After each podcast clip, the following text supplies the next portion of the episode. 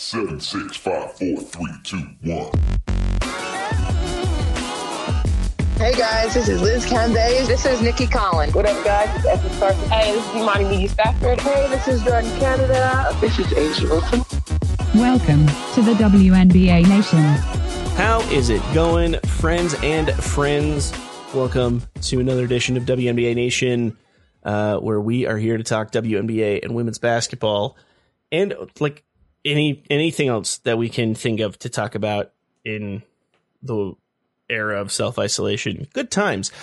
Uh, it is draft week, which is exciting because that means it's as close to real sports as we're going to be getting for some time other than another actual real sports thing we're going to be diving into immediately. But before all of that, uh, we're going to be doing our traditional draft preview mock draft. I've got two of my closest hosts and confidants here in Logan and Kyle. How's it going, friends? Hey, what's up? Good to be here, man. Yeah. My new trend recently is just doing bad intros, like just really weak sus garbled intros. Like that's my trademark. That's do you my want to thing. do, do you want to start over? no, no. Like I'm like accountability. Like I think I think it's my thing now. Like my catchphrase is just like a weak intro. That's you know. I swear I make this depressing every single time. Logan, how you doing? I'm great. I think this train is on its way out of the station and headed in a great direction. This is going to be a good episode. Oh, Um, don't make me carry the positivity through the whole thing on my own though, because That I felt don't, nice, though. I don't know if I can do it. that felt nice. Um, I mean, my point was to say like the only reason it's going in that direction is because they have to because of the rails. It's not like it's doing it by choice, but that's just because I can ruin anything emotionally. Um, what are you, So- captain of the Ruiners Club? you are human tennis elbow. You, You are Pizza Bird on the roof, of the, roof of the world's mouth. You are the opposite of Batman. You're the AT and T of people. Oh, anyway, man, rewatching Community's been the best. Netflix really hit it this month. Um, that's completely different discussion, guys. It's draft week. We have real in time sports topics to discuss. How are we feeling knowing we have real like sports?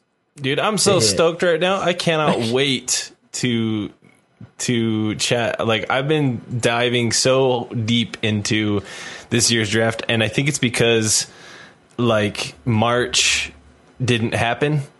And so like as a whole, the month actually didn't really happen, but like March Madness itself didn't happen, and because of that, I have spent so much more time like looking into like WNBA prospects rather than focusing on like my brackets and then watching the teams and the Final Fours, and like I've had way more time to be able to kind of like really delve into this. So I've been looking forward to this episode for a while, and I am stoked.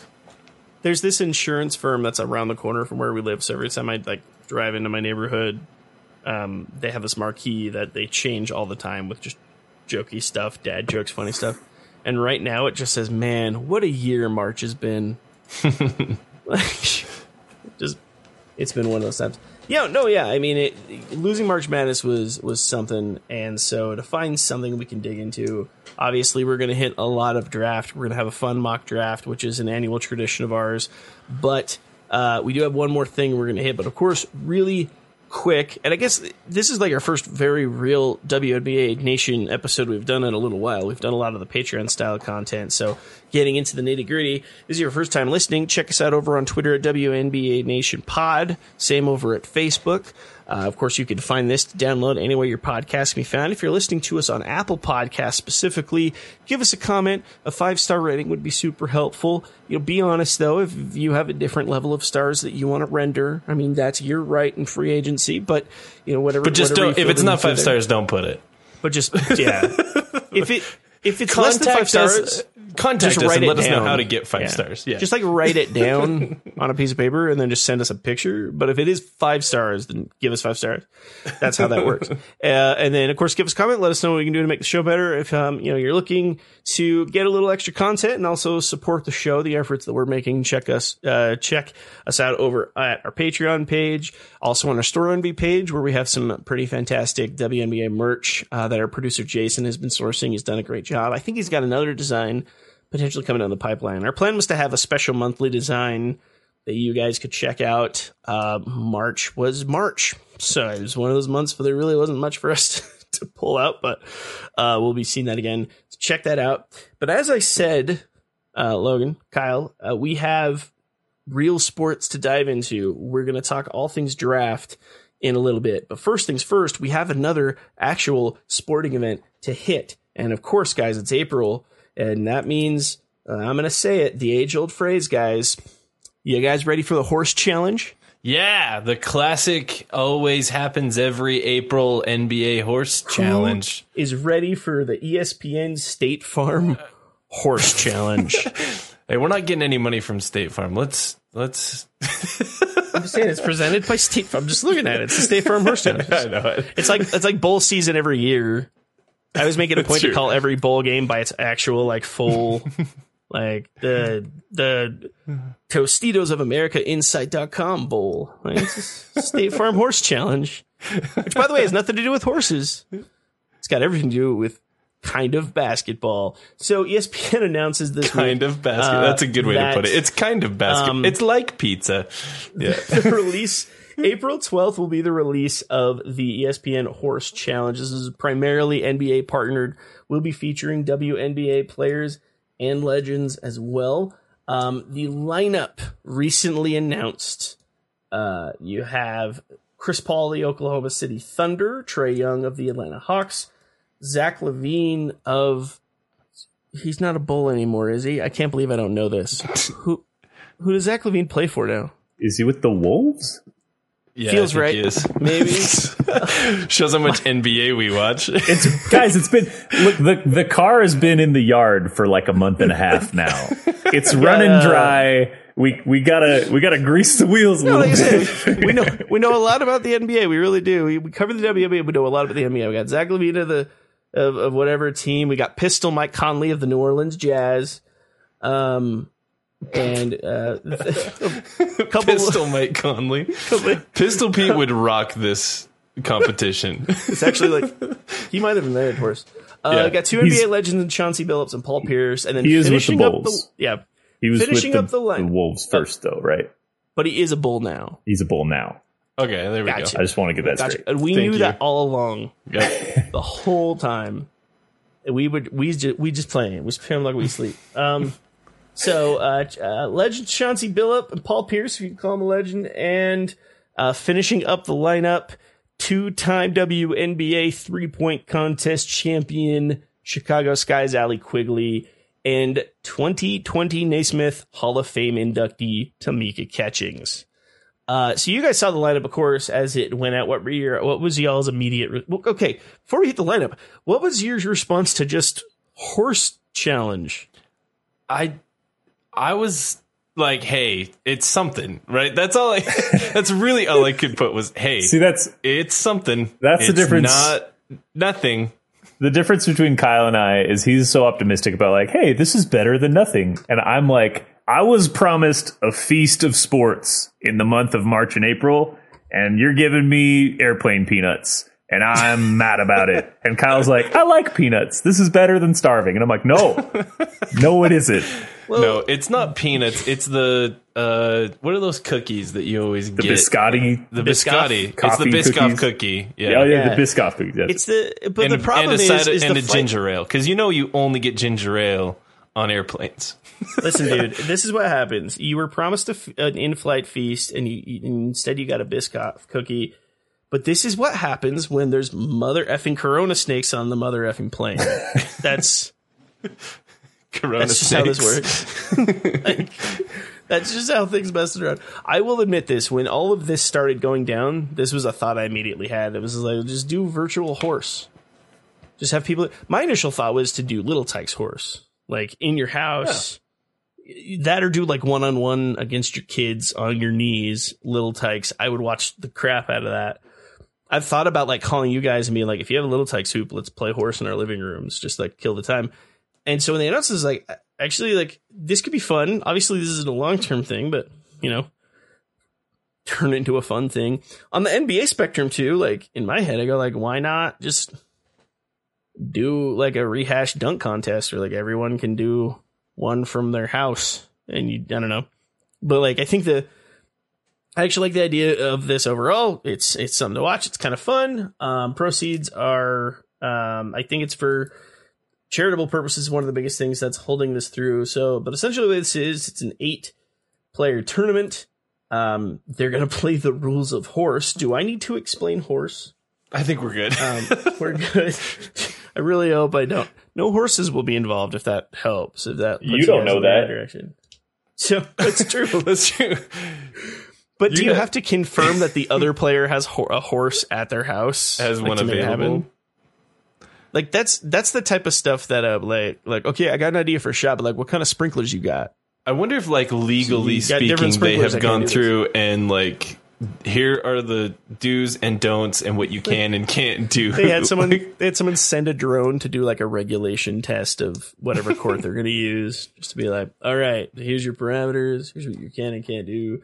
Because honestly, what's going to happen a ton, like ninety percent of this is going to be someone just walking to a sort of spot and just being like, so like here, so like from here, and bank it, right? That's what I got to do. Okay, that's Yeah, going to be eighty percent of the program. They're gonna watch walk to that like green electrical box between yards. They're gonna be like, you know where the, your box is? All right, walk to your box, and hopefully it's in the same spot as our I'm sorry. between yard box.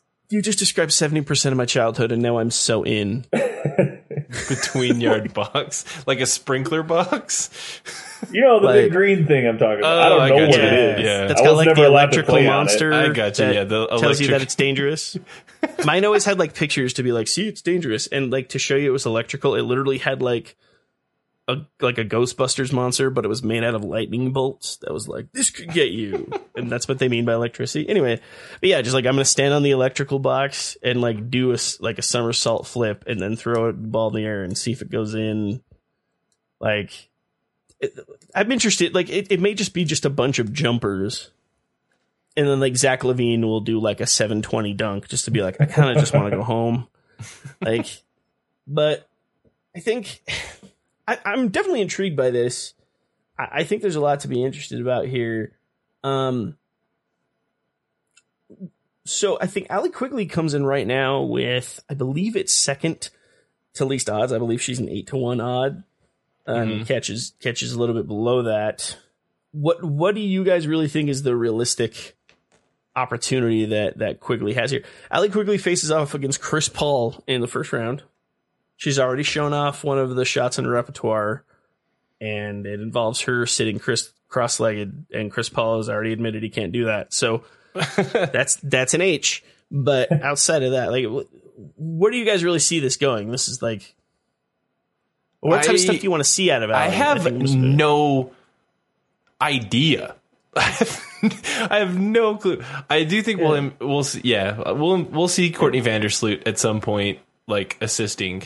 Oh, definitely. Uh, there will be something going on there, but like other, I have I have no idea. I love, love that to she see just sent do, a, a like- shot of her just like sitting on the ground, like here you go, like shot one, and Yeah. like I love that. That's like the the teaser that we have for this. Here we have like the most horse shot that's ever existed. Well, I guess I guess the better question is when you saw the overall lineup, and that includes Allie Quigley, Tamika, the play, the NBA players that are involved. Like, what was your immediate response to the lineup as it came out? Because quite honestly, of all the individuals that could have been involved in this, this is an interesting lineup of eight individuals. it is it's pretty interesting to see who they snagged for this. Um, My thought is of anybody in the WNBA, I think that Quigley's got about as good a chance as anybody because she's just a sniper from anywhere on the court. Um, I'm glad that they got Catch to do it uh, with her recent induction. Uh, and then the rest was just like, honestly, and I say this as someone who lives in Utah and is a Jazz fan, Mike Conley is the one that I was like, him? You know, like, like I was so confused as to why of all of all players, like obviously Trae Young's got a lot of hype. LaVine has won two dunk contests and has then not won either of them. Like, Yeah. or was No, that Aaron LaVine- Gordon? No, he won. won He won. He beat Aaron Gordon. Yeah, he's sorry. he's and, He's and got I'm gonna it. I'm gonna air quotes won both, but he did win both. yeah. Um, Mhm. and so like, it, it's just I don't know. Maybe it's just whoever has good internet connection over Wi-Fi from their court, so they can do a Zoom meeting horse challenge. Like I don't know. You, you also have Chris Paul, who has the cross between being Chris Paul and also having like he's at like dad shoot level. You know how every dad That's, can make that's a what I'm weird worried shot. about.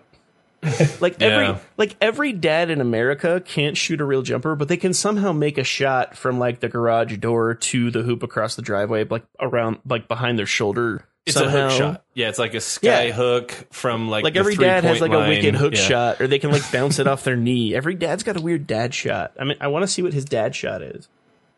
Like, that's that's that's the interesting part here. So, no, I, I find it really interesting. I think like I agree with you guys that Allie was a really good choice. I think there were definitely a lot of other players that on the mainstream front might have stood out. Right, your DTS, your Sue Birds, you know, Stewie's, your Candace Parkers, whatever have you. But if you legitimately want someone in there who's actually gonna like put shots down and make it competitive, Quick is a really strong point. I actually really like a, a point Logan made before we hit record, which is this is definitely someone who, if if Quigley can put together an impressive performance, this is the type of thing that on the mainstream front, people not as familiar with the league can go, "Hey, I've never heard of her, but she's pretty automatic. Like, I might want to check that out." So I actually think that's a smart move on that end. Um, what do you guys expect out of Catch? Because I, I, I'll be straight. Like, I haven't watched her play basketball in some time. So Yeah, I don't I, I don't know of any footage that shows like what level her game is at right now. I'm not saying it's not there. I mean, But, uh, she's like- she's Tamika Catchings, and honestly, Yeah, she's that's- that's a got she's Tamika. But at the same again, I don't know how much ball she's been playing lately. But you know what? Again, as a Jazz fan, I don't know how much ball Mike Conley's been playing lately. Uh, he has if he shoots the same percentage in this as he has uh, as he has during the season, Catch has got a real good shot. She's she's gonna be okay. Yeah.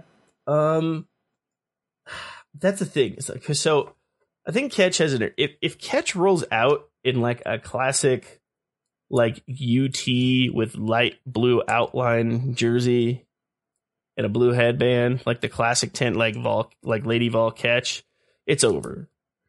Um like it really comes down to what what mindset that we're gonna get out of that. So I think that's definitely, you know, a strong spot there here's the last question I have. Obviously, this is this is for charity. It's to be a fun event. It's people putting baskets and hoop balls and hoops. So it's, I guess, it, you know, it's more than what we've been getting recently. Um, but that all said, I, I kind of want to go through the lineup really quick. And this will be the last thing we'll do before we hit draft. But um, if you could make. I'm going to give each of you guys two changes. So you can make two changes. So two players that you could swipe out and swipe in. Uh, who would those be? And they could be like you can swipe an NBA player and put in a WNBA player, whatever you want to do. Hmm. I got to swap one out and swap one in. Yeah, so you you can have up to two, so you can do that a second time if you want to. Um, if it's me, I'm taking out Mike Conley and I'm putting in Brittney Griner. Nice. Okay, that's interesting. Because I like I've seen Griner go toe to toe with DT from the three point line, and I'm ready to see her like dropping dropping threes in in this competition. Hmm. I see it. I see it. Um, like I think the two that like come to mind with me, and like Logan, if you have anything, jump in. I- I've got I've got at least one swap. I'm thinking of a second. Yeah. Um, go on. Yeah, I think You're, so- you're gonna take out the same person I'm gonna take out. I hope so because for sure, like, I'm sorry, this Paul Pierce doesn't need to be in Correct. anywhere near Yes, this. Paul yeah. Pierce is Um, automatically the first one out. Yeah, absolutely. There's a, a couple different ways that like it hits with me. I think one that like thought that I had that came to mind was like this thing just kind of has Sue Bird written all over it. Um, but I think you do it like this. Like I would take out Paul Pierce and Zach LaVine and make that matchup Sue Bird versus Meg Megan Rapinoe and incorporate a soccer goal into that round. So like Pinoe has to make a basketball shot to match anything Sue makes, but if she does if she does match or like she gets to where she gets the first shot, she can do like a soccer trick, and then it just switches the whole dynamic up. Like that's that's where I would take that. The other move that I would make um, as I dive into this is it would probably be Paul Pierce, but if I could pick another player to pull, I would probably say take out Chauncey and put in Victor Oladipo, but he has to be Thingamajig from The Masked Singer season two. like it can't. So it's technically not Oladipo. It's Thingamajig, costume and all. Like Nick Cannon can like roll him out to the state and like yeah, and that's. I think you'd make those changes. You've saved the whole event. Primetime television. So you're taking out Paul Pierce to kick off Logan. What changes do you want to make? Yeah, well, I'll tell you first the, the two that I'm least interested in in seeing, and I, I'm you know it's still it'll be fun or whatever. I don't dislike Paul Pierce, but as far as people who will, who will light up the camera and do interesting things, I think Paul Pierce and Chauncey are the right two to take out.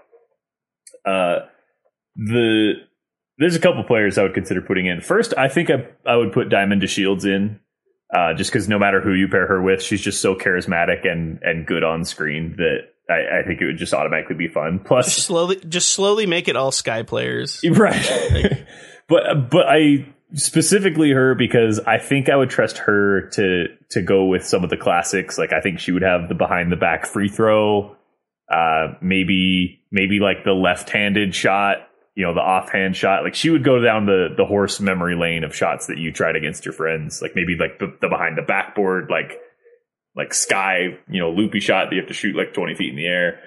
So I, I'd love to see some of those in there, and I, I would trust her to to have some creative uh, creative ideas.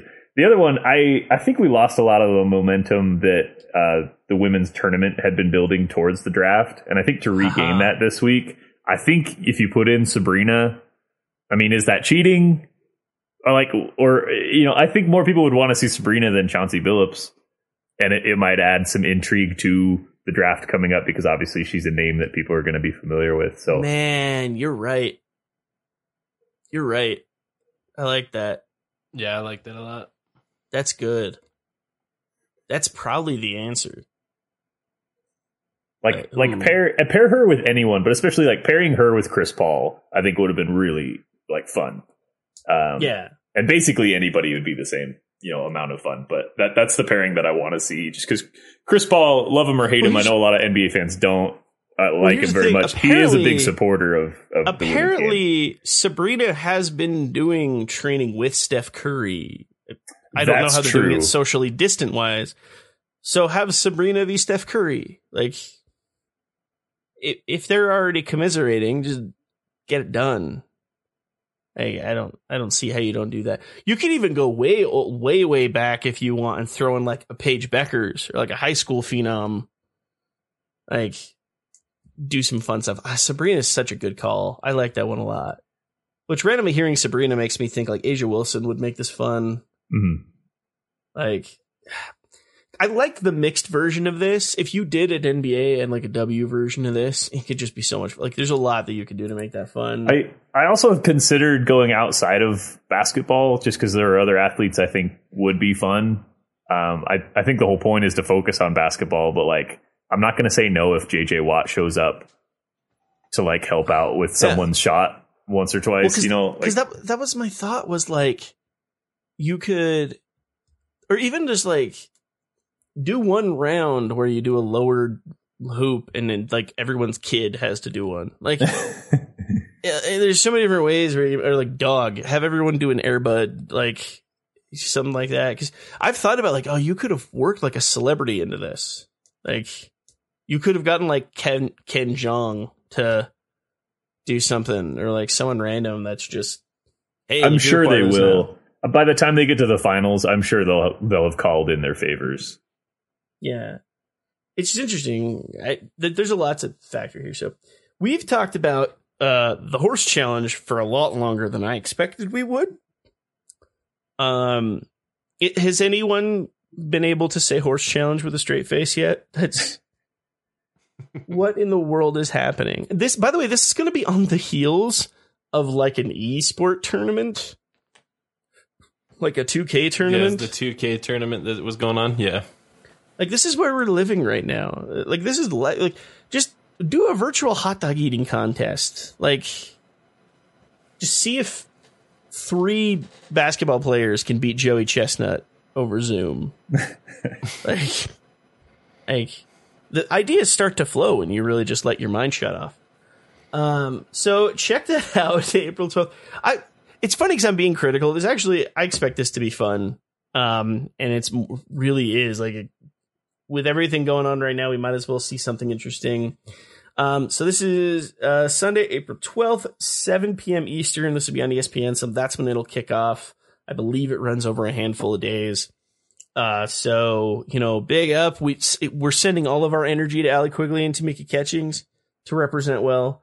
This will be a, a super fun time. That said, guys, let's let's jump in and talk about the 2020 WNBA draft.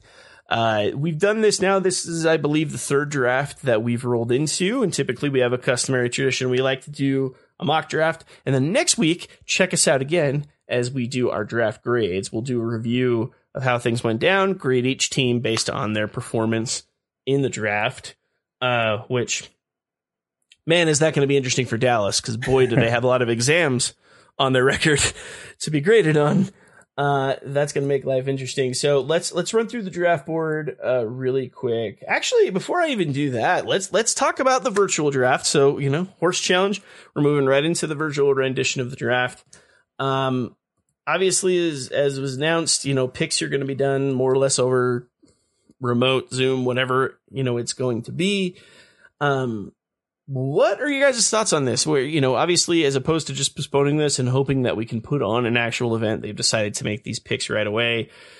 I think it makes sense where, you know, as a team, you want to make sure you have your, this involves, this gives people something to watch that's pseudo interesting. But at the same time, uh, you know, as a basketball player, draft day is one of those pinnacle moments, right? Walk up the stage, hear the applause, do the pose, things like that. What were your thoughts, uh, the immediate reactions you guys have on the decision to forego postponing this, keeping it on the same date and doing it online? I I love it. I think it's awesome that they've been able to keep you know keep things where they're at and try and you know move forward and be ready for when all of this finally does blow over that we're ready to hit the ground running. You know, it would be really difficult when all of a sudden we're given the green light to say, "Hey, yeah, basketball's back on. Sweet. Let's do a draft and then a training camp and then cuts and then like and then pre you know what I mean? Like Yeah. it's it's we in order to have as much of the WNBA season as possible like coming up. We got to get the draft done when it's done. And I understand that yeah I love what you said Steve about they're not able to like walk up hear the applause you know stand up get their picture taken you know that kind of stuff. Like that's going to suck. And like uh, but at the same time unfortunately these players have already experienced that having not been able to experience March Madness for a lot of their senior and junior years. Um, so like, yeah, like like it's a bummer, but I'm glad I'm glad to see this decision be made. I know I agree. I think um, there's really two sides of it, which is you kill the unique experience, like you kill the traditional experience, but does the unique experience add to it a little bit? Does knowing you were a part of the virtual draft when we look back in history, does that add some sort of intrigue? Uh, uh, here's a weird comparison, and again, this is a weird like wrestling thing, but like WrestleMania just happened, right? It's biggest wrestling event of the year. Hundreds of thousands of people usually show up for this thing. It's this big. It's you know as big as the Super Bowl. It's this giant event, and it took place in a warehouse with no people. They decided, oh, we're going to do this, and there were two sides of the argument, right? One is, well, why not postpone this until you can get back into a stadium and do this a big way? And I think the other side of it is, I wonder if morbid curiosity plays a role, and people just want to see what an empty event kind of looks like and how they're going to put it together. And to the WWE's credit, they had like a 57% increase in social engagement from last year to this year. And I think a lot of it was because, hey, we're going to try this out and we're going to see how people respond to it. So I get that idea of uniqueness. Honestly, if there's one small thing that um, I'm pulling from it is I think as players, they'll find a way to get through this and still make this into a nice moment. I think uh, the league will, you know, find a way to make this into something. It'll be nice to have something to watch through all of this that's for real in 2020 going on. The one element of it that you know is is a little, you know, it's just a bit of a downer in a way. Is I mean, it was announced well before all of this went down uh, that there was going to be a formal honor uh, for Alyssa Altobelli, Gianna Bryant, and Payton Chester during this event. And obviously, uh, those were three girls who passed away in the helicopter crash that took, uh, you know, Kobe Bryant and, and nine people in total in January. We talked a lot about obviously Gigi's gotten a lot of discussion because she had aspirations to get to the league, and a lot of people know this. But Alyssa and Payton Chester were uh, very much on those same trajectories, played on that same team. You know, those stories are all really sad. I know Sa- Sabrina Ionescu actually was, was, very close to the Mamba Academy, did a lot of uh, workouts there, knew these three girls really well. To have that honor and not have the opportunity of letting people give a standing ovation and really give that honor. And I don't know if they were going to invite families and anyone out to this event. I don't know if this, you know, what level of what they were going to do but that we're not able to get that kind of resounding response. I think of, for instance, when I watched Kobe's memorial event and Vanessa Bryant got up to speak, one of the most cathartic moments dealing with all of that was the just the ovation she got. I don't know if you guys watched that at all. That moment, it was one of the most in living ovations I've ever watched of anything ever, because everyone was behind this person. Like we were all I wasn't there. But like I think everyone in the building was there to be like, we're here for you and to support you, and like you have all of our love and care, and to have to to not have that uh, ambiance for that moment uh, sucks in a way. Um, you know, I think Kathy Engelbert has done a really good job at mitigating, and not mitigating, but handling a lot of these situations and putting together the best possible scenario when put into hard situations. I have confidence that she'll find a way to really turn it into something. But just one of those moments, kind of a small thing. Uh, Logan, I might have taken up some of your real estate, but your thoughts on the the decision on the virtual draft model? No, I, I mean, I agree. I, it's a very practical decision because essentially it comes down to if it can be done virtually, the responsible thing to do is to do it virtually. Um, I'm sure a lot of these competitors are ready for that moment in the spotlight and to you know to walk on stage and put on the hat, but they're probably more concerned with the playability of the season and really getting their spot, you know, on the team and getting to show what they can do on the floor. So I don't know. I don't want to speak for them, but if I had to guess, I'd say the majority of them would prefer a virtual draft and a and a you know a chance to show what they can do in action. Yeah. Versus risking, you know, getting all together in a room and then delaying the season that much longer. Yeah, I think there's a lot of nuanced things that now can happen over this time, right? Because now you're on the team, like you know, you're now part of the New York Liberty. So now you're in the team text chat, and you know, we all text each other. And now you're like a part of that group, and you can start doing that level of coordination, and you can talk to certain people on the staff who can help you with workouts and get to know playbooks, and like there's little minute stuff that you could be a part of, which is nice in the long run. Of like. I wouldn't be shocked if a lot of these people are like, yeah, I get postponing it, but I also just kind of want to know what team I'm on. like, like I'm getting to the league. I want, I, you know, I want to know. So I think, I think it's interesting. There's a lot of different questions about it. I mean, I'm excited about it because it just, man, it gives us something to talk about, something to be excited about. It gives the, the WNBA a good spotlight. Of course, this is going to be televised, uh, 7 p.m. Eastern on the 17th on ESPN. It was initially touted as ESPN2. A lot of fans and, and social media followers pushed back and, while it's not a definitive that that led to the decision to move this to ESPN, you could believe that was definitely a part of it. Um, so moving on from that, oh, we're gonna drive into, and I, I feel like I've been super rambly, so sorry everyone. It's just I feel rusty. It's funny, it's because we've done shows every week, but I just I don't know. How do you guys just stay loose? Are there any podcast workouts you're doing that I'm not doing? like not Other than, I mean, I scream into my pillow from time to time. That that keeps me pretty limber. But oh, why gets, gets the blood flowing.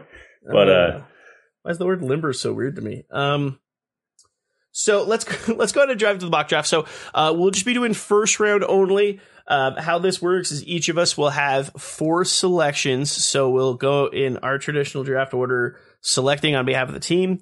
How you select that player is solely up to you. If you want to do it based on what you think the team would do, cool. If you want to do it based on what you personally you would do in this case, also cool. Uh, that's the style of a mock draft. Make that selection how you want. Um, so we'll just take that, dive into it. Uh, then next week, after everything takes place, we'll draw back, see how we did comparatively, and then on top of things, uh, give our grades on those draft selections in our review. Which, which uh, I, I feel bad because I feel like I'm jinxing Logan here. The draft, uh, the mock draft is actually, you know, Logan gives himself uh, a lot of of cut for for predictions and lack thereof in Logan's case. Logan, your track record with mock drafts is actually pretty solid. Yeah, uh, I'm if you know actually. I, I try not to. The the moment I I you know humble brag about it is the moment that it, reverts to the mean. But I've done okay. I've done okay with the drafts, I which think means you hit all but one of your picks last year. yeah, I, I did. I felt good about last year, um, and and that means this year I'm going to actually be willing to take a few more risks. Uh, so so I hope that Yeah, I don't get yelled at for that. But I I feel like I, I I have earned myself uh some some variations from the chalk. We'll we'll put it that way. And with that noted, I mean, all of that when it comes to the prediction uh, spectrum it, with you in that case, that's where this first pick gets interesting because one might say that we're throwing you a bone here, but one also might say if this goes another direction, it's absolutely confirmed whether or not you're cursed in the prediction game. so we're officially kicking off the WNBA Nation 2020 mock draft. Uh, Logan, you're going to kick things off on behalf of the New York Liberty with the first pick, and you are on the clock. All right. Well, I'm not going to overthink this one. I I if I hope I didn't build up too much uh too much just now, but I I will say this. Sabrina Ionescu is not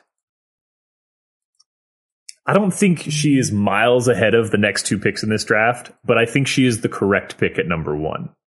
Is that a is that a good way to put it? I, I think people have basically taken this as like she's tier one, and then the rest of the draft is like a regular draft, but she's a future star. I really think there are future stars at the top couple spots in this draft, and you really can't go wrong. But for New York situation, Ionescu is the the correct pick, and they The- they should not overthink it. the most likely next two picks in this draft could be number one picks in almost any other draft. I mean, it's, Absolutely. We just looked at all the other drafts. I like- the last I like time we got on on mic. I like your take, Logan. I think that what you know, like I, I think she is the correct number one pick, but I don't think that. I think that if you have a two through four probably in this draft, I'd be I'm pretty happy if I'm a Yeah. two through four in this draft. yeah.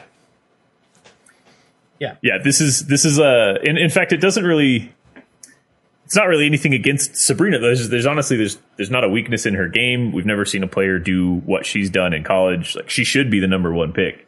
Uh, I guess that just speaks more to the depth, at least at the top end of this draft. That we we just looked at all those drafts the last time we were, were talking to each other, and it's so early. There's there's no way to know. But this certainly feels like one of those drafts that we could look at in five to six years and say, "Wow, remember how one, two, three, four in Yeah. that draft was just insane." And the number one kind of the banner carrier for for this group is Sabrina. here's I, I I'm going to give one critical piece to this because this obviously is generally a no brainer.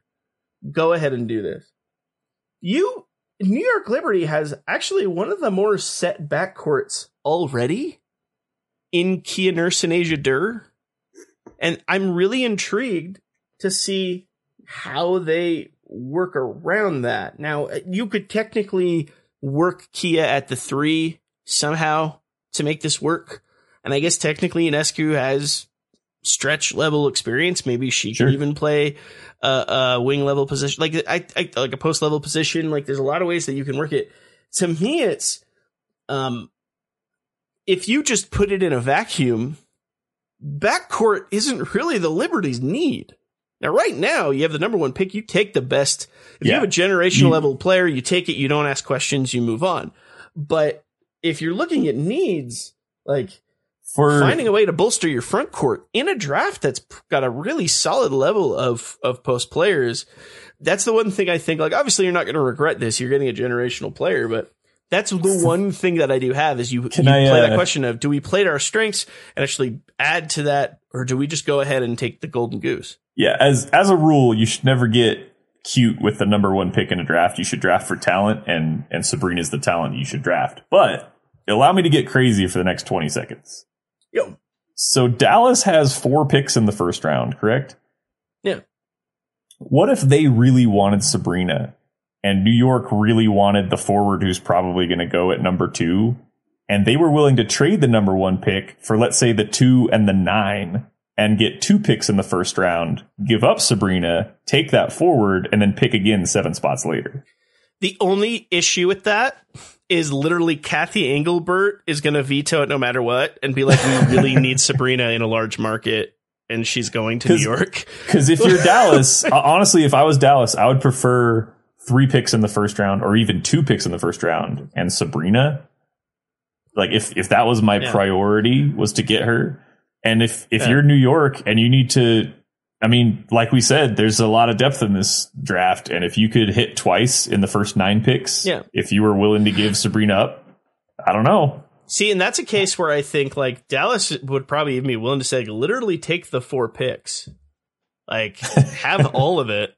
We'll take the shot. Um, but you know, I, my conspiracy theory brain on on lotteries is not uh is not a secret to anybody. There's very much a reason why New York was given the first pick the year Sabrina Ionescu was going to enter the draft. I just No, I, I think you're the, right. Sp- And- the Sparks can't have it, so they And- and I gonna give it do- to Liberty. I, I, I feel like I'm sounding a little down on Sabrina. If if I was New York, I would take her.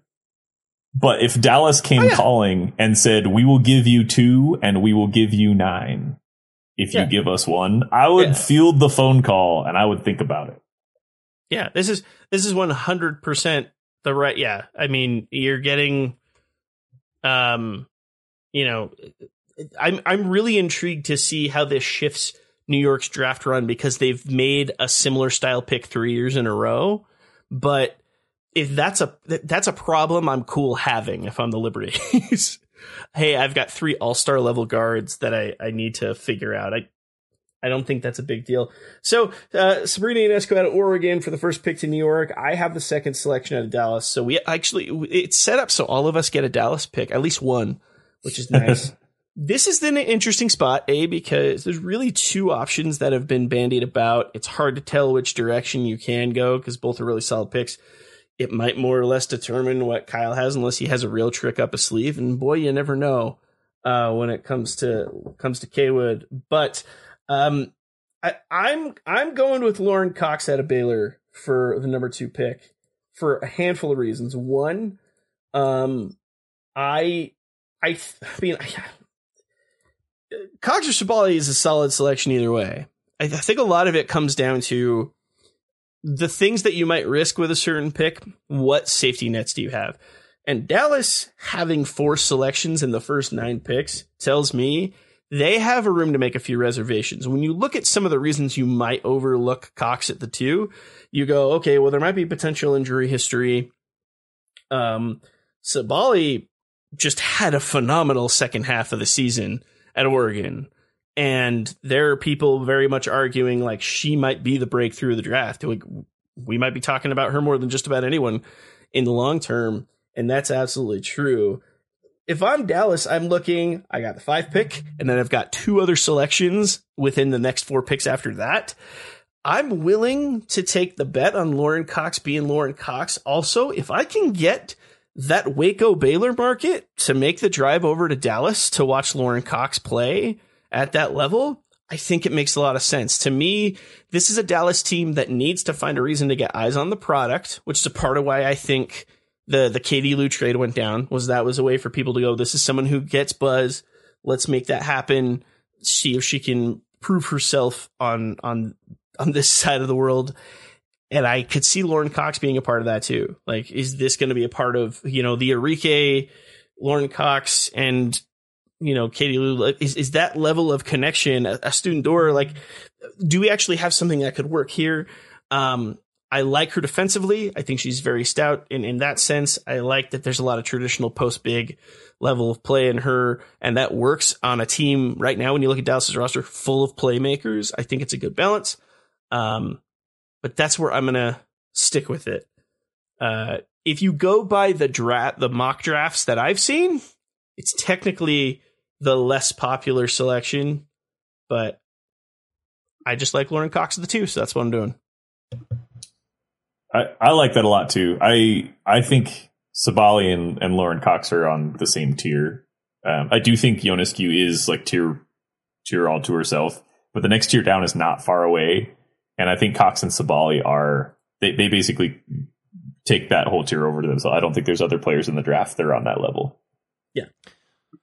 Yeah, I think f- I, your argument makes sense to take Lauren Cox and you know she's got that Baylor crowd. Dallas needs some fans. They need to inject some some excitement into their into their um, into their fan base. Um, you know, you know they, they need some hype. They need some excitement from a local you know a local Yeah. player, and I think Lauren Cox makes a lot of sense there. And, and this is my transition, and I don't know if you had additional comment on pushback, but this might tell the story of where things go next. I also think this slightly does Indiana a real favor if this plays out the way that it should, which is why I'm going to transition straight from here. So, Kyle, you're on the clock. Indiana Fever with third selection. You made my choice really easy. We're going with Satou Sabally. Sabally is, in my opinion, the player with the highest ceiling in this draft. I think Sabrina is the most uh, league ready player right now, but I think Sabally will end up being. I think she could end up being the highest ceiling of anybody in this draft. Um, look at the way that she's improved over the last several seasons in in Oregon, and she has just skyrocketed season after season, getting better and better. And Sabally really could be a generational talent. It may take her a season or two to to start to make as big of a difference, but um, if she is still available for Indiana, I love having uh, uh, Teaira McCowan and Satou Sabally as your one-two punch in your front court. I think that's just that's beastie to me. I think that I think if if Sabally's available for Indiana, I think that she really makes. Um, I think she makes Indiana a playoff team. I yeah, I I think this does Indiana a favor because I, if I'm looking at some of the heavy needs with Indiana, um, is that answer in terms of you're not going to go wrong with either player. You're getting raw excitement out of Satou Sabally. Like she's the type of player that takes the elements you have in Indiana and just adds some real flair. And Dallas has some of that flair already. You know, you have Arike Ogunbowale, you have those levels of players. I, I think you you really add to that and give potentially a spark that obviously they really need based on their recent track record. I think that's a really strong thing. If I had to give a word to explain Satou Sabally on the court, it's overwhelming. It ju- physically, it is really hard to match up against her, and and I think she may still bring that prowess to the league. Um, also, just the Satou Teaira McCowan matchup is going to be something. That's Yeah, I think that That's good cooking. I think that that they would be two front court players Yeah. who would be very different, and honestly, might be my favorite. Could be my favorite front court in the entire league. I think Lauren Cox and Teaira McCowan is a great front court if it goes that way. I think Lauren Cox and Solid- Teaira McCowan's the best defensive front court yeah, by far. Sa- yeah, Sabally, Sabally and McCowan complement each other's games in such a freakish way. Uh, that would just be a very fun front court. Like it really, it, it has that ability in it. So I like that a lot. So we've gotten a lot of the the pseudo. I don't want to say obvious, but you know the real standard lottery level picks out of the way. Sabrina Eskew, New York, Lauren Cox to Dallas, Sa- Satou Sabally to Indiana. We'll see if that goes the way it does on the 17th. Let's start having some real fun. Uh, let's hit uh, Logan. Let's head to Atlanta where the plays play. uh, with the number four selection. Man. You're on the clock. Something just really quick while you guys were discussing that. I was looking at these teams who obviously are picking high because they weren't great last year.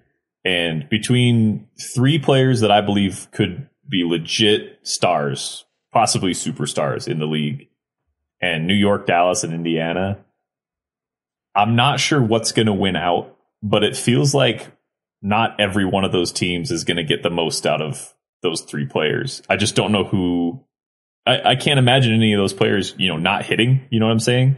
But it's mm-hmm. also hard to imagine all three of those teams grabbing a franchise player and actually successfully rebuilding, you know, in a season or two because that never happens. Like things always seem to go wrong. So I just, I don't, I don't know where.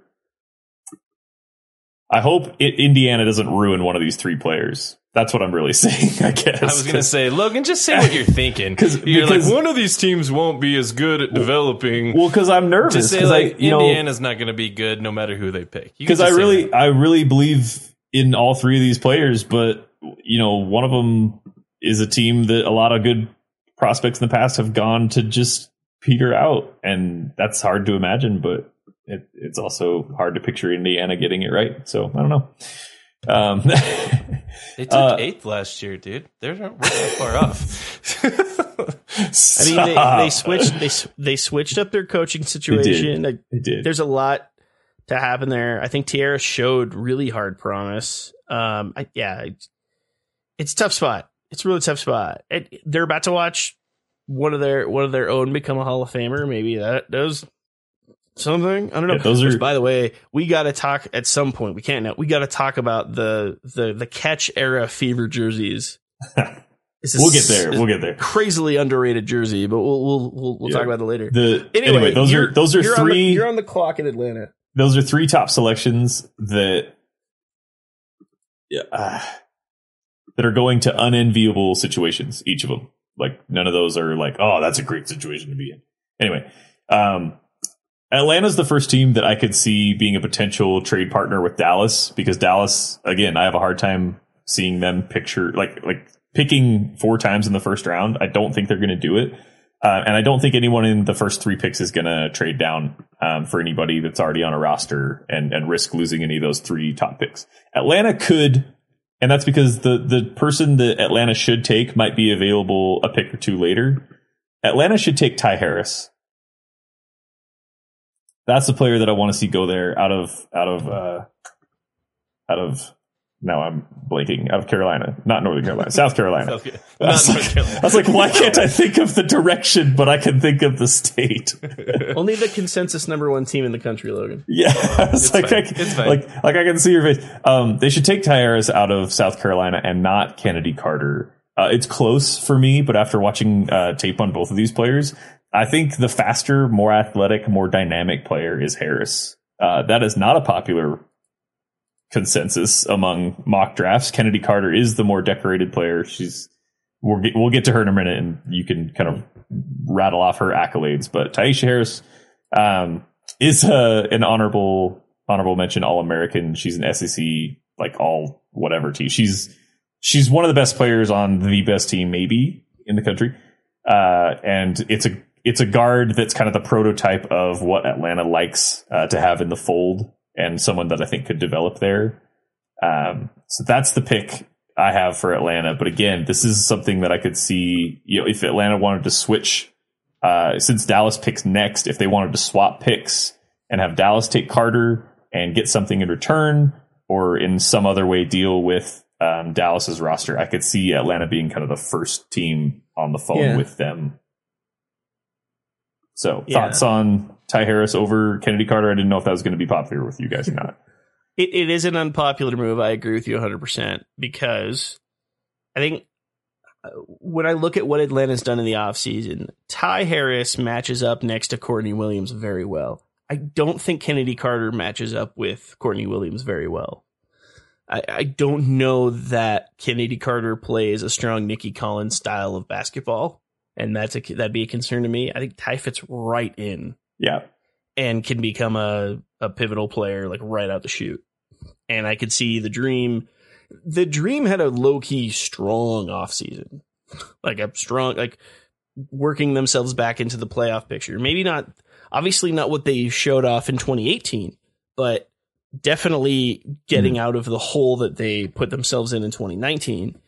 And I think some of the difficulties you have, and a lot of the Angel McCoughtry difficulties was injuries, but some of the the offensive frustrations you can see with Angel McCoughtry in Atlanta, Kennedy Carter kind of brings some of those up in the same way. And when we get to Kennedy Carter's selection, we can talk more about it there. I, I like Ty. I like the consistency. I like the athleticism. Um, I like the ability to distribute, consistent shooter. I think it's a solid move. I I actually totally agree with you. That's not the name. Like when I thought outside of Candy Carter, for some reason Ty isn't who I thought of, but I, I think it makes sense in my head. Kyle, any thoughts? Yeah, actually, I disagree completely. Um, I think that Kennedy Carter is a great fit in it in Atlanta. Um, I think that she really meets a lot of needs that they have. They were very turnover prone last year. Um, and she's someone who can handle the ball um, and see the floor and takes care of the ball pretty well.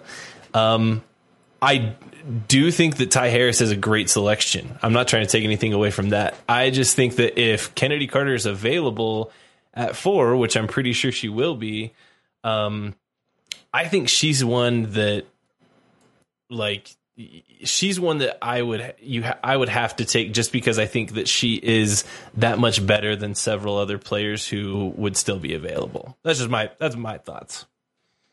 That's good. I I like when we have like like ah this is where I stand on this and and their opposing thoughts on this because it means one of us gets to be right at some and I that's positive for just as a group that's good for us.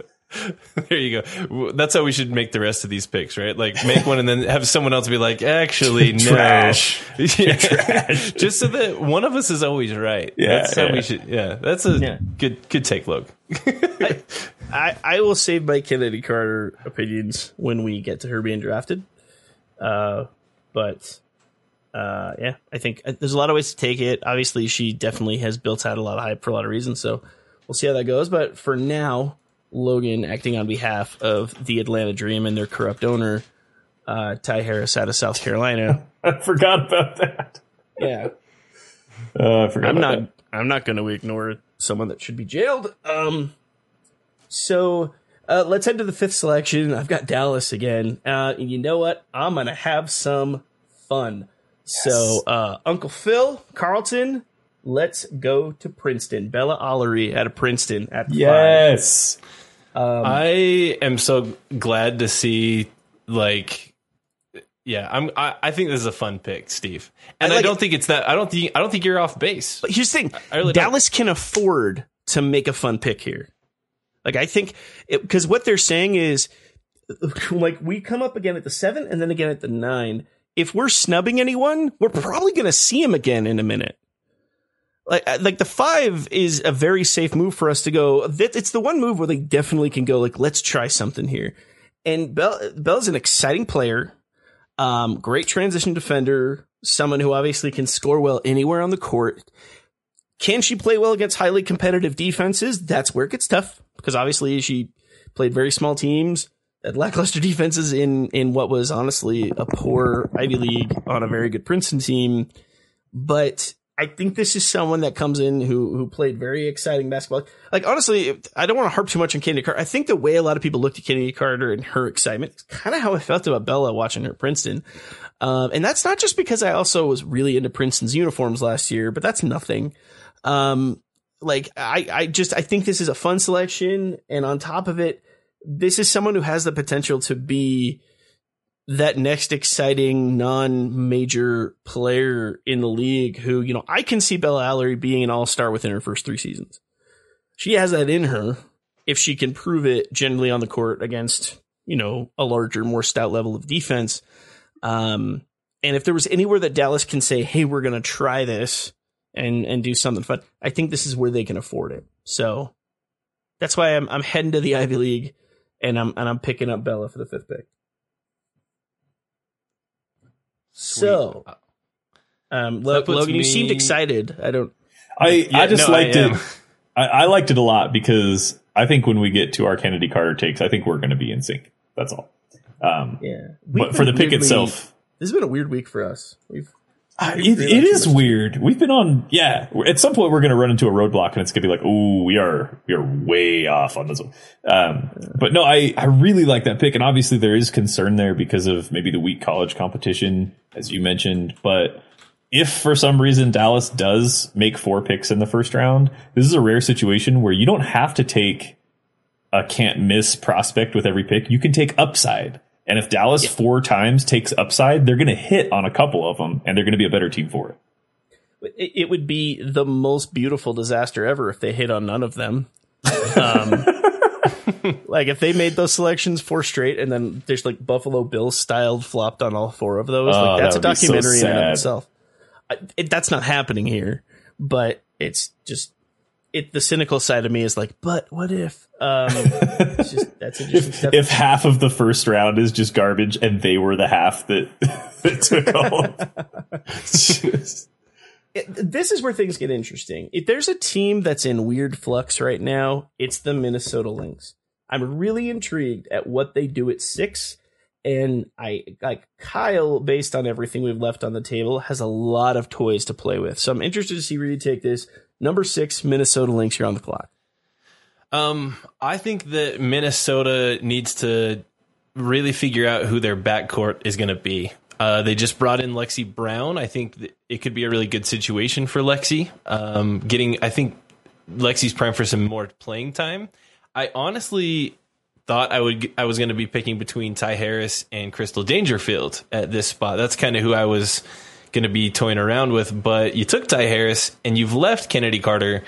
Um, I think that I don't think I can let Kennedy Carter drop any further than she uh, than she has. I think that uh, I think she's got all the tools, and I kind of almost think that she fit in Minnesota. I think uh, I think that she could hop right in and and really. Uh, play well for the Lynx. I think that she's a, a good fit there. If she if she's available, Minnesota, I think would have to take her here. I think of the of the names that I've seen tossed around in the first round by a lot of the different mocks that I've seen, this is one of my highest bust prospects.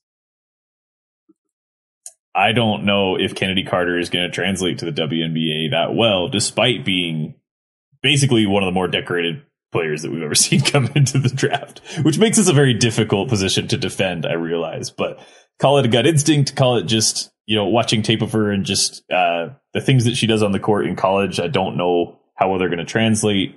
I know the league is getting bigger every year. Five foot seven is tough to make work. I, I don't want it to just be that, but honestly, just watching her play, I don't know how long she's going to be in the league. And that's just a very dangerous position I've chosen to take.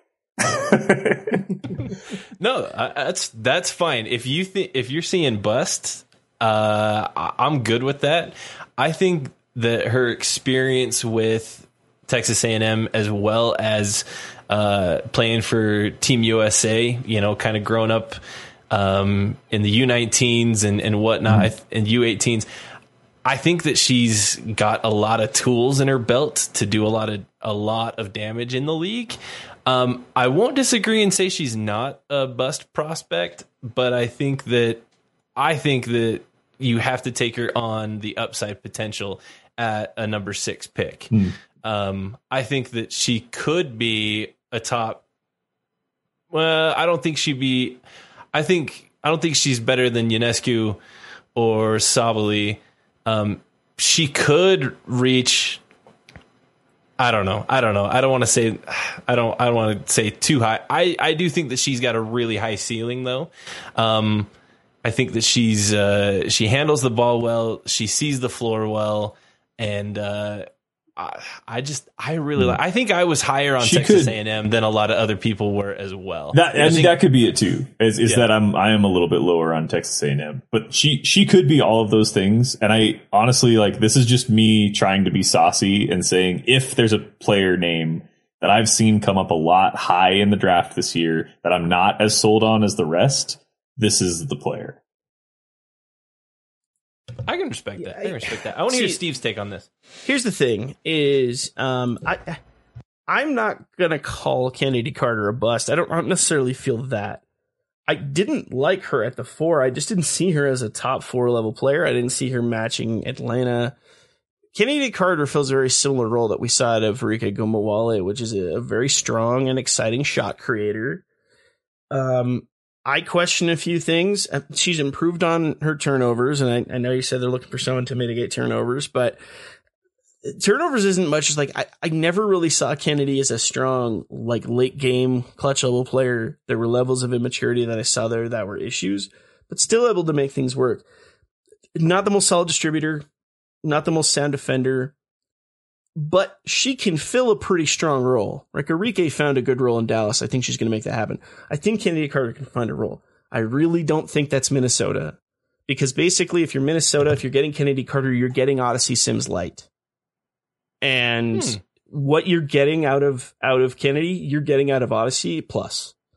And I don't think you can put them both in a backcourt and feel comfortable with it. I think you need a traditional point person in the back that can can rule things. Listen, I like there have been a couple Minnesota picks in the last couple of years that was like that ain't happening, and then it worked. so I have no idea what I'm talking about. When Odyssey Sims got moved to Minnesota, I remember thinking that's not going to work, and it's worked pretty well. So you know, I understand that like it go a lot of different ways. I think Kennedy Carter is going to find success if she gets in the right landing spot. Don't see be, it being Minnesota. That said, she's someone who's calculated a lot of buzz. She's a very exciting offensive player. She's going to be a hard person to leave on the board if they drop all the way down to six. So I understand why you would make that move. I just don't. I don't feel it. I didn't feel it in Atlanta. I don't quite feel it in Minnesota. It is the type of pick that I could t- see Dallas at the five, being like, why not? Let's see. Uh, here's Let's- here's my Let's thoughts. add a combustible element and see what happens. With her i think with her declaring so late that also brings some of the like oh like now she's available mm-hmm. and it put it maybe projects her a little high. I don't feel I'll, I'll agree to the fact that i don't necessarily feel super safe taking her at the four. I think at a six it's an absolute no-brainer. I'll say that. Here's here's my only other issue on that though. Six no brainer. If that's your feel, that's your feel. Crystal Dangerfield is a money pick in Minnesota. like that is like cut the cookie. Like it's right on the money to me. Like I like if I didn't know who was picked anywhere else and I was like pick a player that jumps right in, it's the Crystal Dangerfield is I just fits right in. And maybe That's I'm what- only thinking that because I'm I've watched Napheesa Collier play in Minnesota. and I know how well those two played together. It's funny UConn, you say but- that because I actually, when I was thinking I was going to be picking between uh, Harris and Dangerfield, I was going to take Dangerfield over Harris.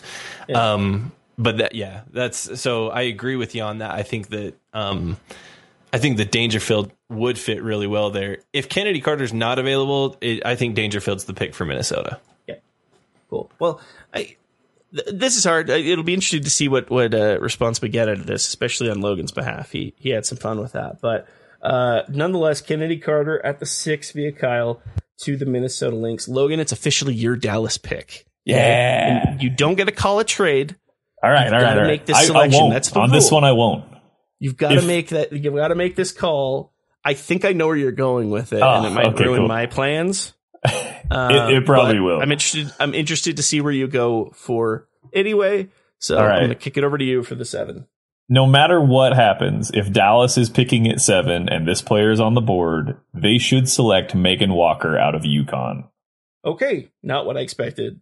I I think I'll- Megan Walker at seven is a pretty good spot for her to go. Uh, I think she could go before that um, to either Atlanta or Dallas, or or sorry, to Atlanta or Minnesota. But um, I I think she is she's a piece I could see being in the league for a long time. Kyle, you have thoughts? Yeah, no, I I really like that pick. Um, you've seen I've seen Megan Walker all over.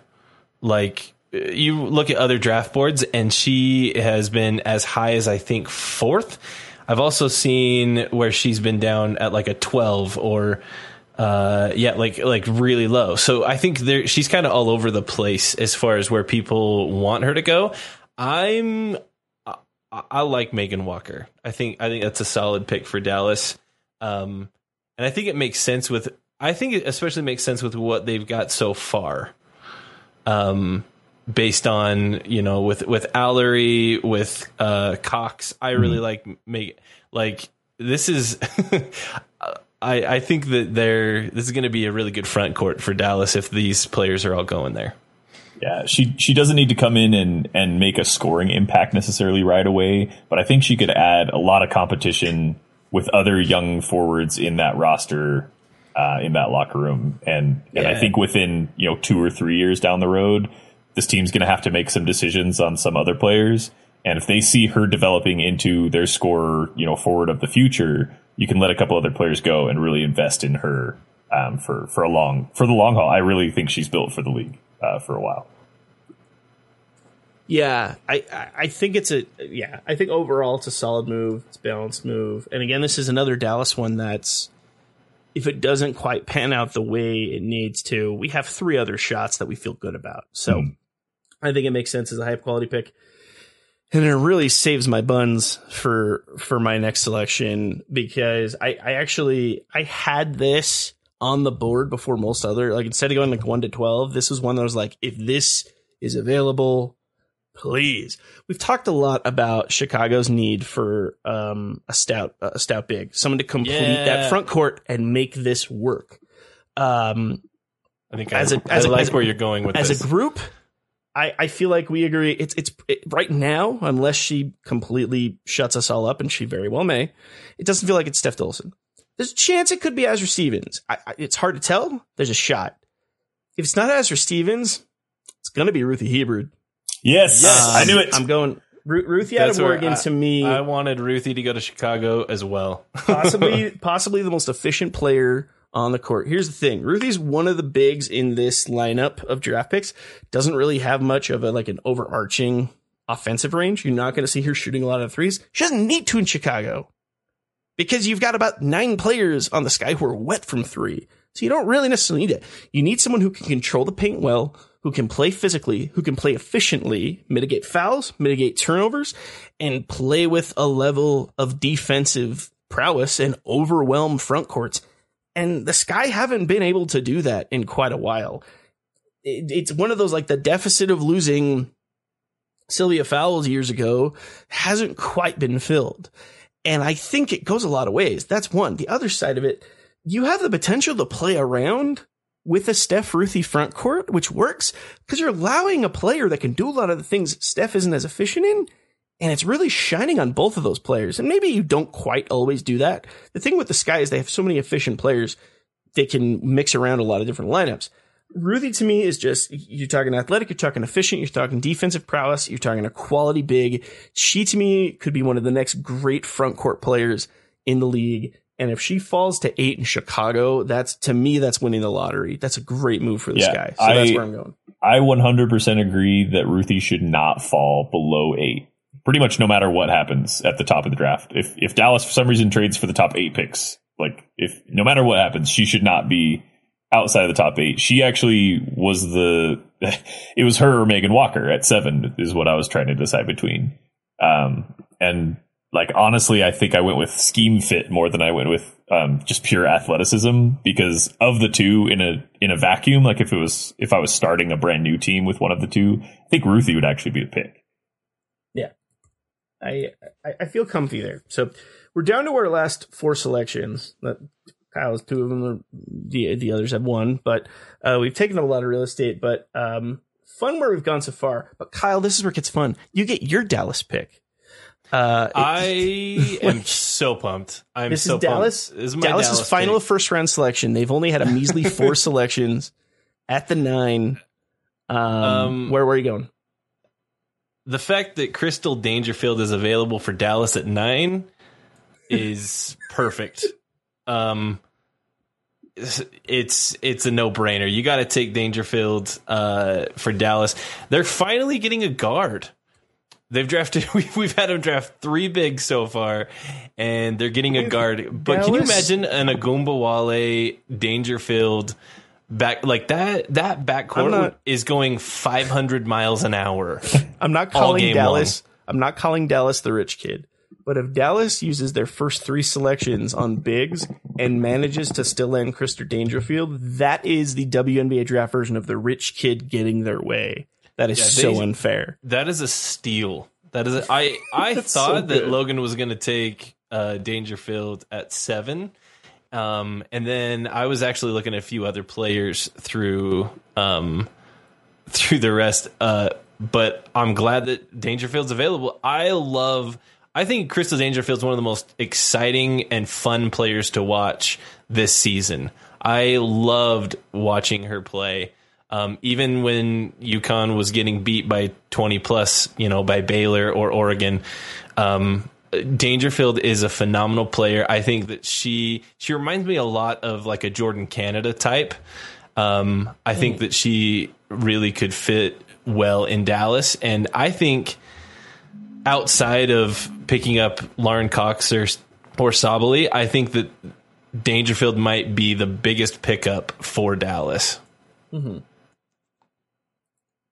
I like this. That's a good. This I know it's really easy. The more we dig into a draft class, the the easier it is to kind of get high on like, oh, like every one of these players has so much potential. Like, like I don't want to do that, but this is a really, really good draft class.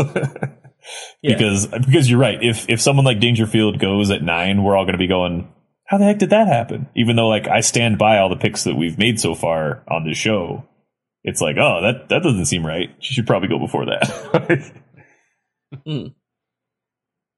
No, I I like like, this. I, That was I like my this that was my fun This is good. Dallas pick. I like it.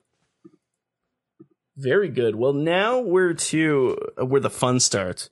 Ah, we're- we're hitting snub Pick the radar. draft. Each of us one final selection here in the 2020 WNBA mock draft, and three teams that really could go any feasible direction. Uh, th- this should be some good fun. I'm gonna I'm gonna kick it over to Logan. The every year they seem to find a fire pick. We'll see where this goes. The Phoenix Mercury, number ten. You're on the clock. Uh, this this is where the fun starts, but it's also where I start racking my brain for. I'm gonna miss on one of these, and it's gonna be this one, and I know it because I think they could go with a guard that's still on the table that I really like. Hmm. no, I am gonna go with a guard. I'm gonna stiff a forward that I really like, and I'm gonna go with Te'a Cooper out of Baylor. Very good. Ooh, that that pains me uh, just because I, I think Phoenix can can basically pick any position and find a way in the next two or three years to work them into the rotation and kind of build for the future. Uh, there there is a forward, a certain forward out of Maryland um, that I think could also go here. That would be a, a nice fit, but I think Te'a Cooper just brings some of those elements that you just can't replace um, she's also one of the few players that I think can enter the league and be league ready within a year or two uh, at the guard position. Um, she did miss a season with a knee injury between 2016 and 17. I don't really take that a lot into consideration with guards. Um, so I'm not really adding that into the consideration, but it's worth mentioning. Um, do you guys have any thoughts on Cooper? I like Cooper a lot. I think at this Oh, yeah. point, this is honestly, this is kind of the area of the draft where I think once you start to get like your, for me, once we start getting like eight, nine, that's when this draft starts to get really ambiguous. You know, I think Yeah. there's a lot of players that could go at eight and could also go mid, uh, middle of the second round. Like Yeah. this, like I'm Yeah, so a- intrigued. I think this is a, a pretty top heavy. I think the first three picks are solid. I think your four, five, six are are are pretty decent, and I think that I don't see. I don't think we'll see a ton of surprises through those. Eight through like twenty is going to just be bonkers. Like there's there's so many potentials, not, and not just college players, but there's a few uh, overseas players that you know are all that I think are also on a lot of WNBA radars. Um, I, I like I like the Cooper pick. Um, obviously, Baylor has been doing something right. They've been one of the most dominant basketball teams for a while, um, and Cooper's a big reason for that. I really like that pick. Yeah, I love it as well. for pretty much all the same reasons. I don't really have anything else to hit other than um, I think this is this is not a knock on anyone Phoenix has drafted in the last couple years because I'm not knocking anyone. They've they've made some really sound picks. This might be their most mature pick of the last three seasons. Mhm. Uh, if they go this direction, and that's that's saying something good about Sophie Cunningham and company the last couple of years, and that's saying something solid about what they're doing here. And I think that's something that can be pretty sound. I think this is someone who will be teachable. This is someone who you can put under the the DT umbrella, uh, you know, the learning tree, and would soak that in. I I think there's a lot of good here. This is a this is one of those classic upside picks that makes a lot of sense to me. Cool. Yeah, I do think there's, as Kyle said, kind of a natural break uh, in kind of the like. There's an expansion of okay, all the players from here on out are kind of on this similar tier for the next several picks. And I think that happens right around the the Phoenix Seattle pick area. So I'm excited to see where Steve is going with with his pick. Yes. So um, every year I've I've done this so far in all of our drafts. In 2018 it was Keeners. Last year for me it was Kristine Anigwe. So glad things worked out the way that they did because I can officially say that this year's steal of the draft to the Seattle Storm is going to be Beatrice Mompremier out of Miami. I'm so Ah, glad yeah. you took her. I'm so Um, glad that I- she's gonna make first round. I think that's the thing is she's she's she's like 50-50 and in some cases even less than that whether or not she's going to go first round. I think a lot of that is she had an injury for a good chunk of this last season. So it's hard and tough to do. She came back over the last handful of games, was averaging a double double, was playing at full steam, seemed to be playing really strong basketball, very much looked like herself. Um, to me, if she's healthy, she has the potential uh, to be one of the loudest voices in this draft and is someone that is going to be hard to deny. Now, here's the thing this is a theme with Seattle picks in the last few years, or just like Seattle acquisitions in the last few years, is can you make the most of your minutes? Minutes are money. Jordan Canada was drafted.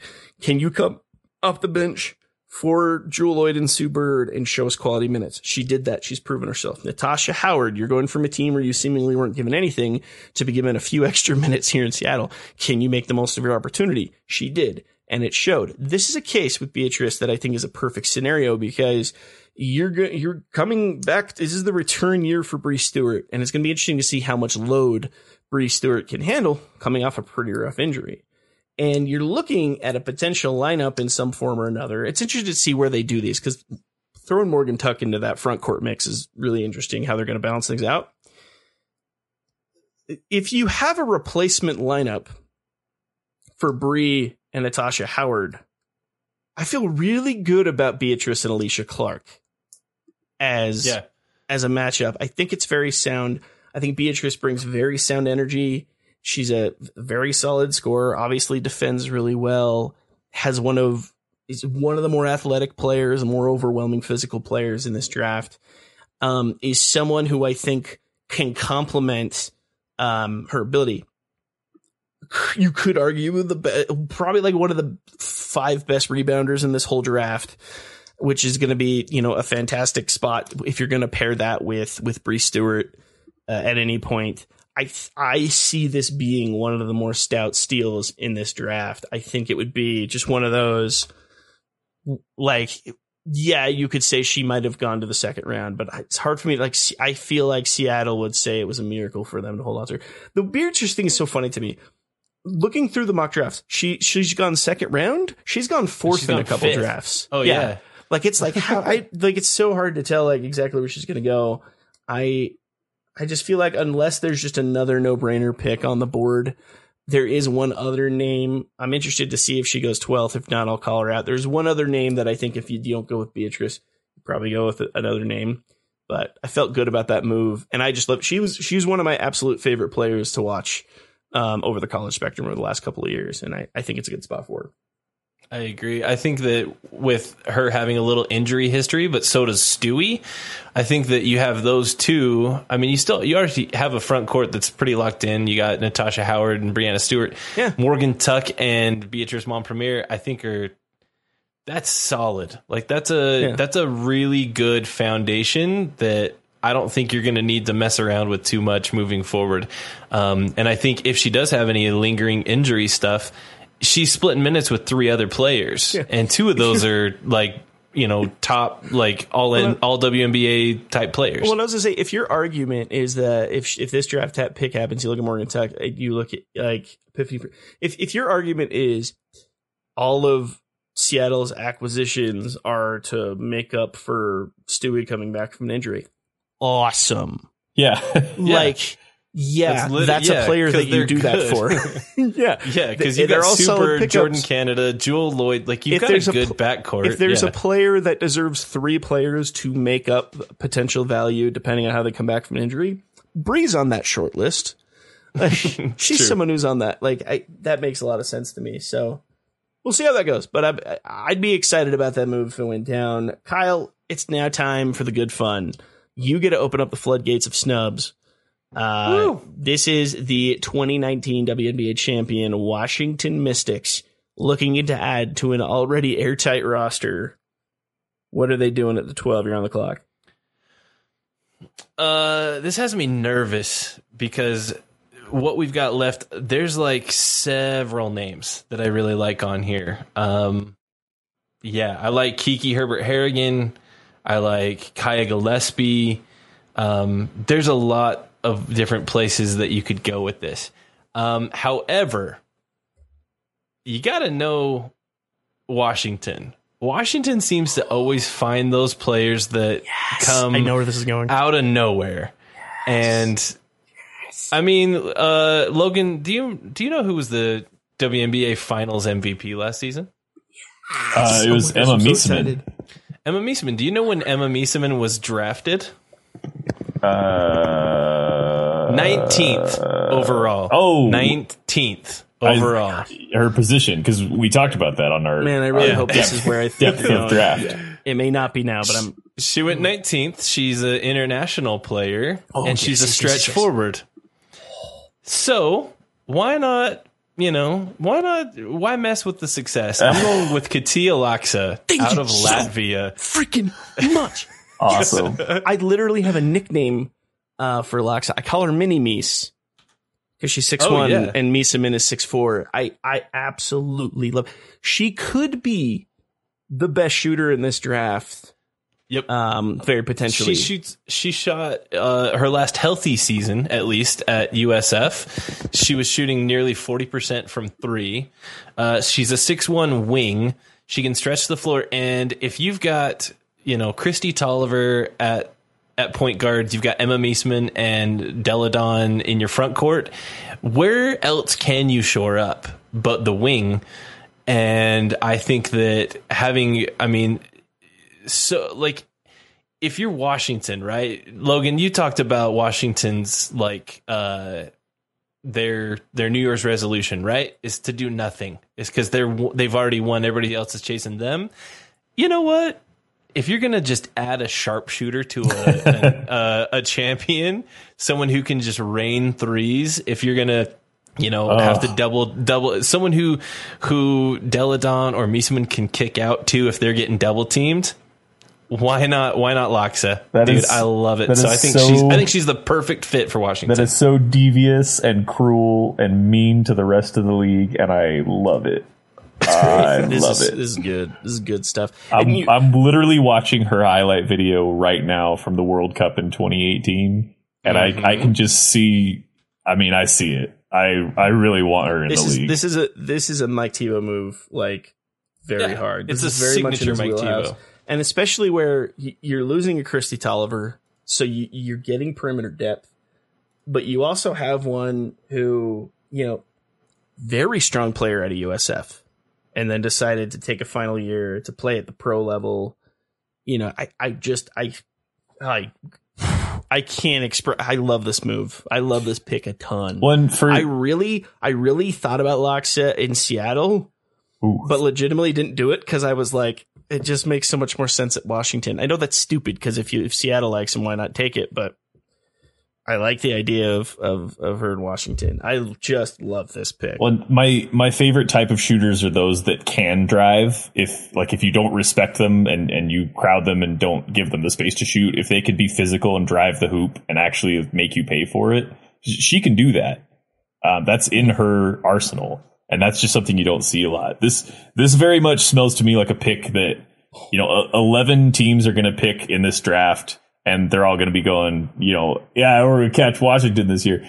And then Washington's going to pick Laksa, and they're all going to be like, who let this happen? Who let this is, come on, this is dumb. I'm- Like, I think I'm watching the same highlight reel that you are, Logan. And She's- um, Sammy Whitcomb. Sammy Whitcomb has the, the fastest shot release I've ever seen.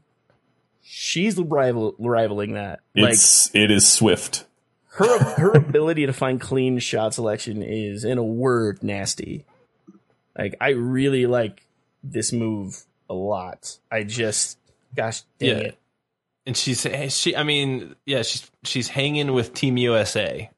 Yeah. I mean, she's not playing against snubs. She's she's. I think she. I think she might be the gem of this year's draft. I don't think So she's going to be an MVP. I don't think she's going to be necessarily an all star in the first two three years of the league. But I could see her being a, a big time piece moving forward for a Washington Mystics franchise. oh my gosh. I'm getting chills just looking at our first 12 selections. This is such a sweet draft. And there's I'm so many snubs. There's I'm so really, many. uh, really, yeah. really, really, really into that twelve. That just that Yeah. really did make me happy. Really good stuff, guys. Let's. I'm gonna run through the picks really fast. We'll hit some really quick snub talk, um, and then we'll call it a day. Obviously, number one to New York, Sabrina Ionescu out of Oregon, Lauren Cox from Baylor heading to Dallas. Two, the Indiana Fever at the three select um, uh, uh, Satou Sabally out of Oregon. I think we've all pronounced that name differently in some way every time. I, every Sabally. time, yeah. I've heard it like a hundred times this year, and I, every single time, I'm I'm just a bad person. You know what? It's when you when you say it, you, when you're just talking about her, it's easy to say. It's hard when you read it on the screen. That's, that's my Because that's what you're doing. That's it's what when it you're is. reading I'm it. That, looking at yeah. the letters. Yeah, exactly. Yeah. Number four to Atlanta, we're going Ty Harris out of South Carolina, uh, Bella Alarie out of Princeton. Number five to Dallas. Number six, the Minnesota Lynx. Uh, in this mock draft, we're going with Kennedy Carter out of Texas A&M, Megan Walker of UConn, heading to heading over with the the the four rooks to Dallas. That's just I, I really hope they just have cameras on them at all times. That four first rounders is something else. Um, Ruthy Hebard out of Oregon to Chicago, Crystal Dangerfield out of UConn to Dallas at nine, and the final three picks the Phoenix Mercury at ten. Pick up uh, Te'a Cooper out of Baylor, Beatrice Mompremier of Miami, heading to Seattle at eleven. Then we finishing finish things off number twelve, Kitija Laksa out of Latvia slash USF if you want to consider that to the Washington Mystics at twelve. Super super fun lineup. I really like a lot of directions here if you had to say biggest snub, do you mind if I start? Because I probably I have one right Yeah. off the Yeah. bat. Yeah, there's a few. Yeah, go for it. Everyone pick like your biggest snub. My biggest snub because my last selection was Seattle. If Mompremier's not on the table, I'm taking Mikayla Pivec, and it's a complete out of Oregon State, and it's a completely different selection, but fills a different need that could help Seattle. And also, I you're going Corvallis to Seattle. I like the Yeah. um, I like the idea of a of a fun local move. That way, you're giving Corvallis fans a chance to see a player they're phenomenally proud of. I think that's one thing that Pivec has coming out of this is the Mikayla pride for Oregon State is so hard because they had to hear about Sabrina Ionescu for so long that they were saying, I don't know why no one's paying attention to this other legend who's wearing orange. So there's a lot of loyalty there. And I think you put you put her in a Seattle jersey, you get loyal fans. People are going to come and watch her. Consistent shooter, obviously someone wise beyond her years. I like that move. Second round makes sense in a lot of different ways, but I could easily see her going in the first round as well if the if the price is right. I've I've got one. Um, on top of that, I think that is probably the number one uh, snub. The other one is, I think Gillespie is going between eight and twelve on basically every draft that we've looked at. Um, so in that scenario, she's like in in that sense, she's a snub. I also don't necessarily know if she needs to go in the first round. Um, I thought about taking her over Cooper um, to to Phoenix. Ultimately, did not. I think Phoenix would be right to make the same choice. Um, so, how do you guys feel about Gillespie not going in the first? Um, that hurts. A, I think she's high on my snub list. Um, she's she's up there a ways. Um, and that was hard. I think that was just a. I, I don't know who I would replace her with on our draft board. Yeah, there's a sense. there's a realistic reality at our draft board. There's a realistic reality. Mompremier finds her way to the second round, and Gillespie's probably who Could fills be. that Could slot. be. Reality Those are interchangeable. Right now, if you put one in front of the other, I'm going with Beatrice. That's me. Um, I think I think also alongside that, Kiki Herbert Harrigan. I think also belongs in that. I think that's kind of a trio of bigs that uh, that all could find their way somewhere. I like that we that Steve took Mompremier. I think that's the one I would take of the three. Yeah. But Gillespie and Herbert Harrigan will. I- If this is the case, I think both of them are going really early in the second round, and somebody's going to be stoked that they have a chance. Um, because I think that while not necessarily, um, uh, not necessarily a franchise like changer immediately, I think that both of them um, could be solid role players to shore up a roster for sure. Cool. Yeah, I'm looking Um, at this top 12 and like I hope obviously if you're listening to the show you're probably not going to make this mistake, but uh, like acknowledge that there's a lot of people out there who think this draft is just the Sabrina draft and there's there's no intrigue after just seeing her finally going into the league and going to New York. And probably a lot more people that are a little bit more informed probably see the top 3 going and think that that's exciting because they're all future stars, but I'm looking at this first round thinking, yeah, like Ruthy Hebard is a big pickup for Chicago and like Washington getting another a wing is huge. Like this first round can make or break a lot of people's years. Uh, and, and I don't usually think that way. I usually think of the draft as being a little bit overinflated. Um, but teams, especially Dallas, but a lot of teams really need to strike in this round. And I, I think there are a lot of players that can help teams out immediately. Yeah, Um, I want I want to do just mention one more. Joyner Holmes, I've seen on several mock draft like boards.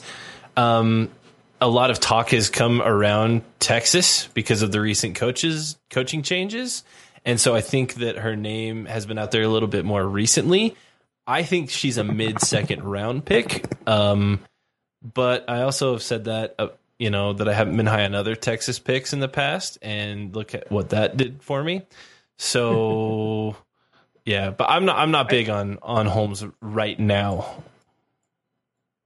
yeah. That could that could be because Texas was underwhelming this season, but yeah, that's just how I feel about it. Yeah, that that could actually be uh, a later round gem if someone picks her up and and she ends up translating to the league well. Because I think you're right. I think it's mostly just that she played at Texas, which gets overshadowed by A and M and Baylor so much. Uh, But she absolutely, I mean, a senior six three, um, definitely has the the accolades and the like the I don't want to say mileage, but just she's got the experience. Um, she's not going to come into the league and be like wide eyed if, if someone takes her in round two or three. Yeah. So I I- I have two names I have to call out to finish off.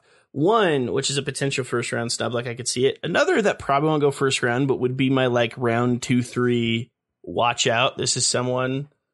Um, I think my last snub I look at, I, I got to go with Jocelyn Willoughby out of Virginia, and it's for a couple of reasons that might actually not stand out. First of all, um, top scorer in the ACC last year out of Virginia, um, but also all academic uh, national player finishing uh, through his senior year a master's in global development and public policy.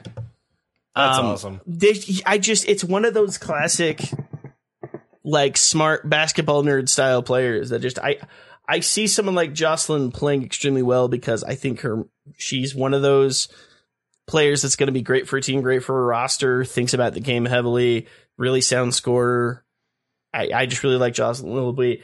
One player that I, don't know first round is is in the cards, but I think is on your watch out. Friend of the show, Haley Gorecki out of Duke. Um, Yeah. because because that WNBA Nation bump goes a long way. That's all I'm gonna say. It, you know, you you give some you give some love to WN. You know, She it might put- go sixth it because puts, she it, was it on our puts show. You, it puts you on that rocket ship. The Liberty right now are thinking, hmm, like so. I, I, obviously, we definitely loved having Haley on the show, and I just I had to give that shout out. I'm excited to see where she goes. But um, I, I like the the overall order of things, overall selections, you know, in general. And one last question before we put a hide on things, Uh, Logan. You've already called out a bunch of, uh, you know, a bunch of different trade scenarios with Dallas. My initial thought was to end this by talking about like what's a trade you could see be made or you'd like to see made. I'm going to make this very specific. If Dallas decides to put together some level of trade package with these four picks, what's a team that what's the team if you get to pick one team, what's a team that you see biting on those selections? Whatever combination Uh, of them they decide to give up.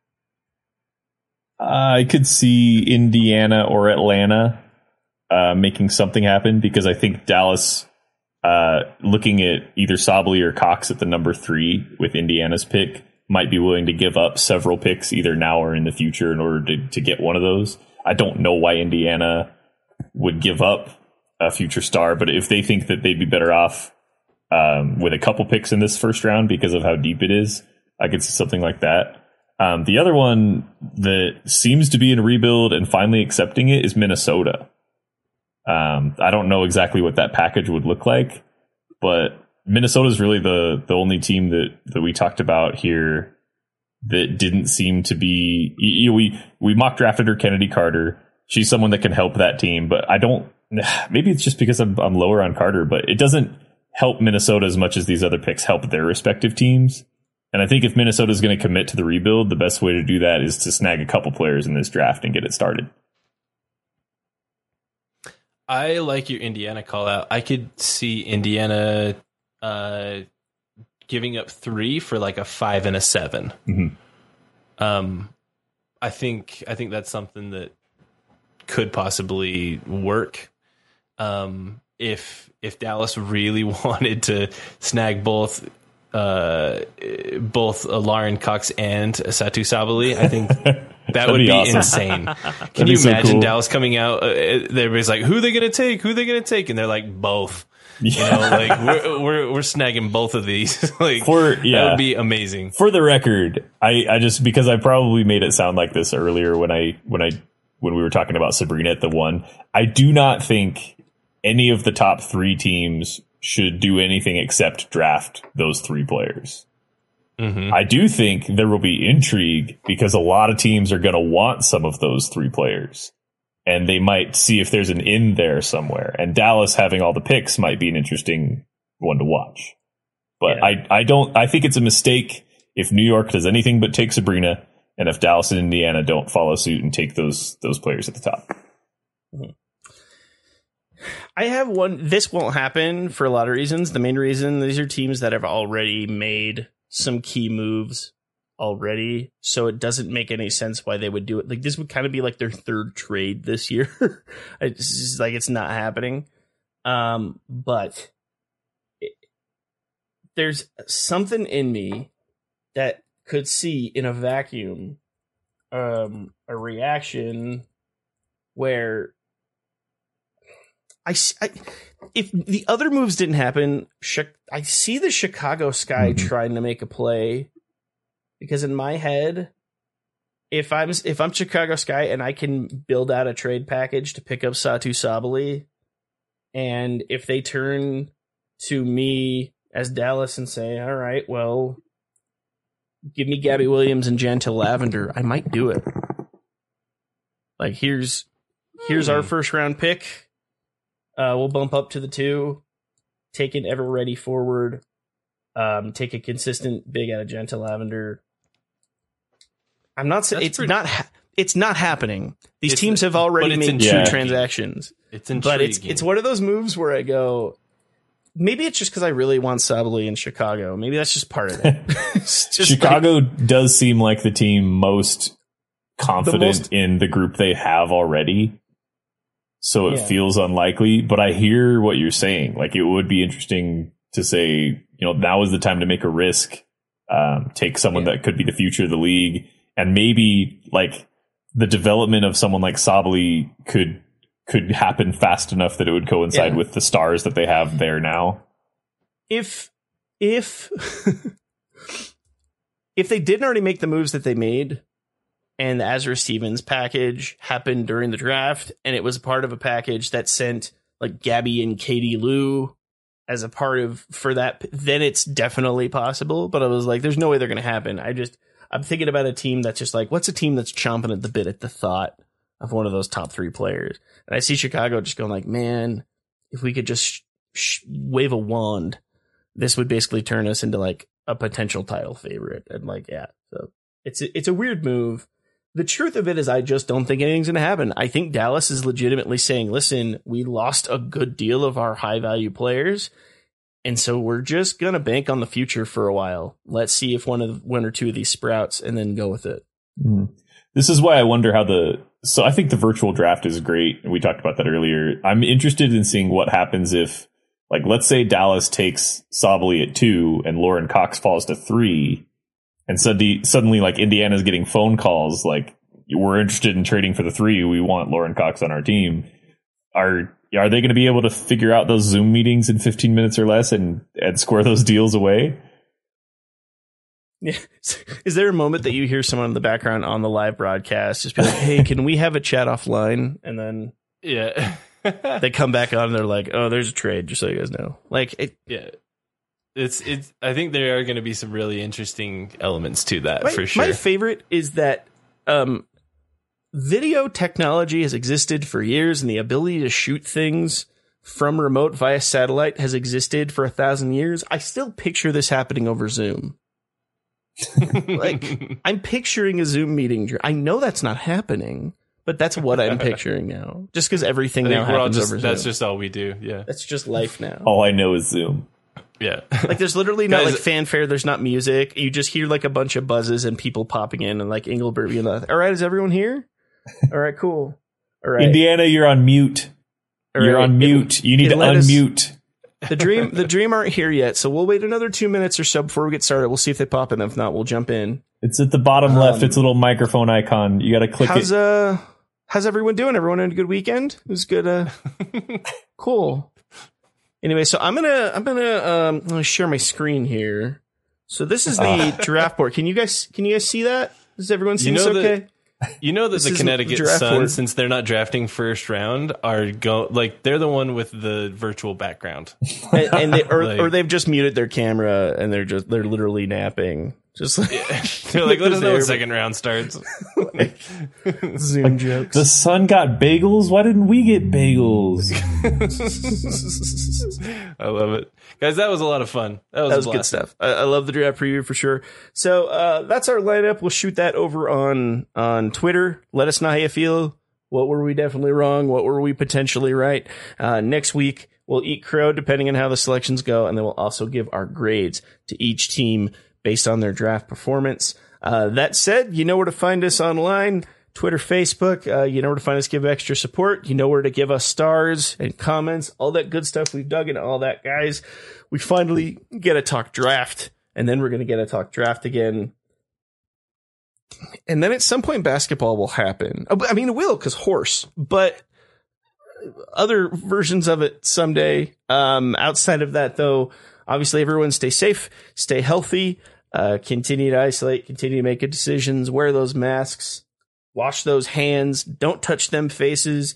Um, you know, our, our support to anyone who's already been affected by this, you know, I'm definitely, um, hopefully this is a good respite for the time being. But until we talk to you again, um, until the result of the, the next W or uh, the next, the WNBA draft. And until all that proceeds, thank you so much for listening to this episode of WNBA Nation. I'm Steve Schwartzman I'm Kyle Haywood. I'm Logan Jones. and we'll catch you next time.